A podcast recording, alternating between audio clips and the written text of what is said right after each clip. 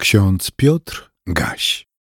Piątek 28 stycznia 2022 roku. W Psalmie 62, szóstym wersecie czytamy: Jedynie w Bogu jest uciszenie duszy mojej, bo w nim pokładam nadzieję moją.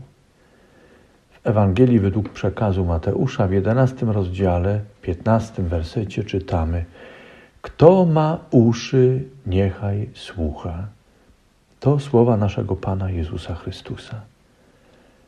Kochani, niezależnie od światopoglądu, od przekonań religijnych, przyjmuje się, że istoty żyjące, ukształtowane z materii, mają w sobie pierwiastek życia, który nazywa się również duszą. W grece psyche, po łacinie anima. My wierzymy i wyznajemy, że Bóg jest źródłem życia. Nosimy więc w sobie coś, co jest Boże, od Boga i zostało nam podarowane.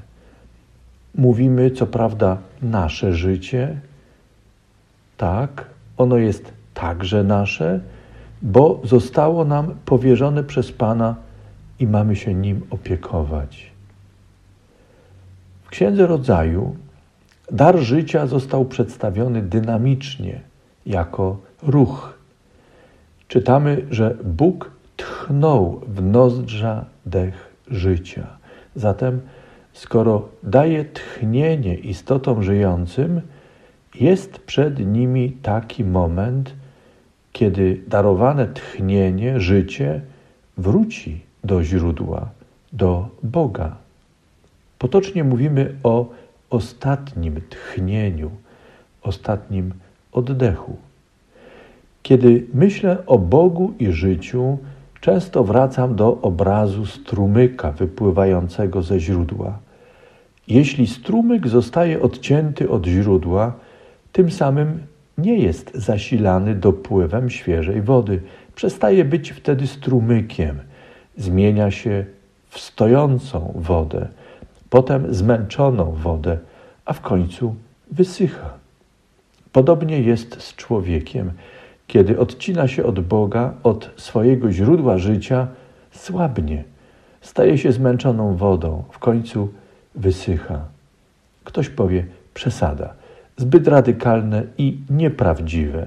Przecież wielu żyje bez Boga, a ich życie zdaje się być po prostu inną opcją uwolnioną od religijnego pojmowania świata, rodzajem odwagi i krokiem ku nowemu pojmowaniu człowieka i życia, pojmowaniu samej siebie, samego siebie, własnego życia. Skoro sięgamy do obrazów obserwowanych w otaczającej nas przyrodzie i nadajemy im metaforyczny sens, to zauważmy, że przyroda radzi sobie, kiedy wyschnie jeden strumyk. Poradzi sobie, kiedy wysycha wiele strumyków, i początkowo wydaje się, że ich wysychanie nie ma znaczenia dla przyrody, dla otoczenia. Zaś ostrzeżenia przed skutkami wysychania strumyków są często oceniane jako przedwczesne i zdecydowanie przesadzone. Problem jednak jest, choć jego dramatyczne skutki są rozłożone w czasie. Przyroda pozbawiona wody radzi sobie coraz słabiej, aż w końcu w ogóle przestaje sobie radzić. Umiera. Przychodzi moment, kiedy musi, musimy stwierdzić, przyroda wydała swoje ostatnie tchnienie. Chrystus wzywa do słuchania. Macie uszy? Słuchajcie. Wsłuchujcie się w głos Boga. Rozpoznacie go w świadectwie proroków, Jana Chrzciciela, a przede wszystkim Jezusa Chrystusa. Wsłuchajcie się w tętniące życie otaczającego Was świata. Każde istnie, istnienie w tym świecie to strumyk który dzięki nieprzerwanej łączności ze swym źródłem płynie, istnieje, aby dostarczać to, co jest potrzebne także innym formom życia. Dziękuję, że znaleźliście czas i że razem słuchamy. Nasze spotkanie w poszukiwaniu słowa jest bowiem wspólnym słuchaniem. Przerywamy różne zajęcia, przyjmujemy postawę Marii z Betanii, zasłuchaną w nauczanie Jezusa Chrystusa. Wsłuchujemy się także dzisiaj w teksty Pisma Świętego, żeby w nich rozpoznać głos Boga i przeżyć to, co dawało siłę psalmiście. Wyznaje, jedynie w Bogu jest uciszenie duszy mojej, bo w Nim pokładam nadzieję moją. Jedynie w Bogu jest uciszenie duszy mojej, od Niego jest zbawienie moje. Modlimy się dzisiaj słowami chrześcijan z Nowej Zelandii. Boże, niech milczę przed Tobą, abym mógł Cię usłyszeć.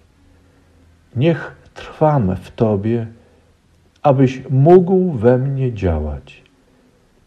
Niech się przed Tobą otworzę, abyś Ty mógł wejść. Niech okaże się przed Tobą pusty, abyś Ty mógł mnie wypełnić. Daj, abym był spokojny i wiedział, że jesteś moim Bogiem. Amen. Więcej materiałów na www.trojca.waw.pl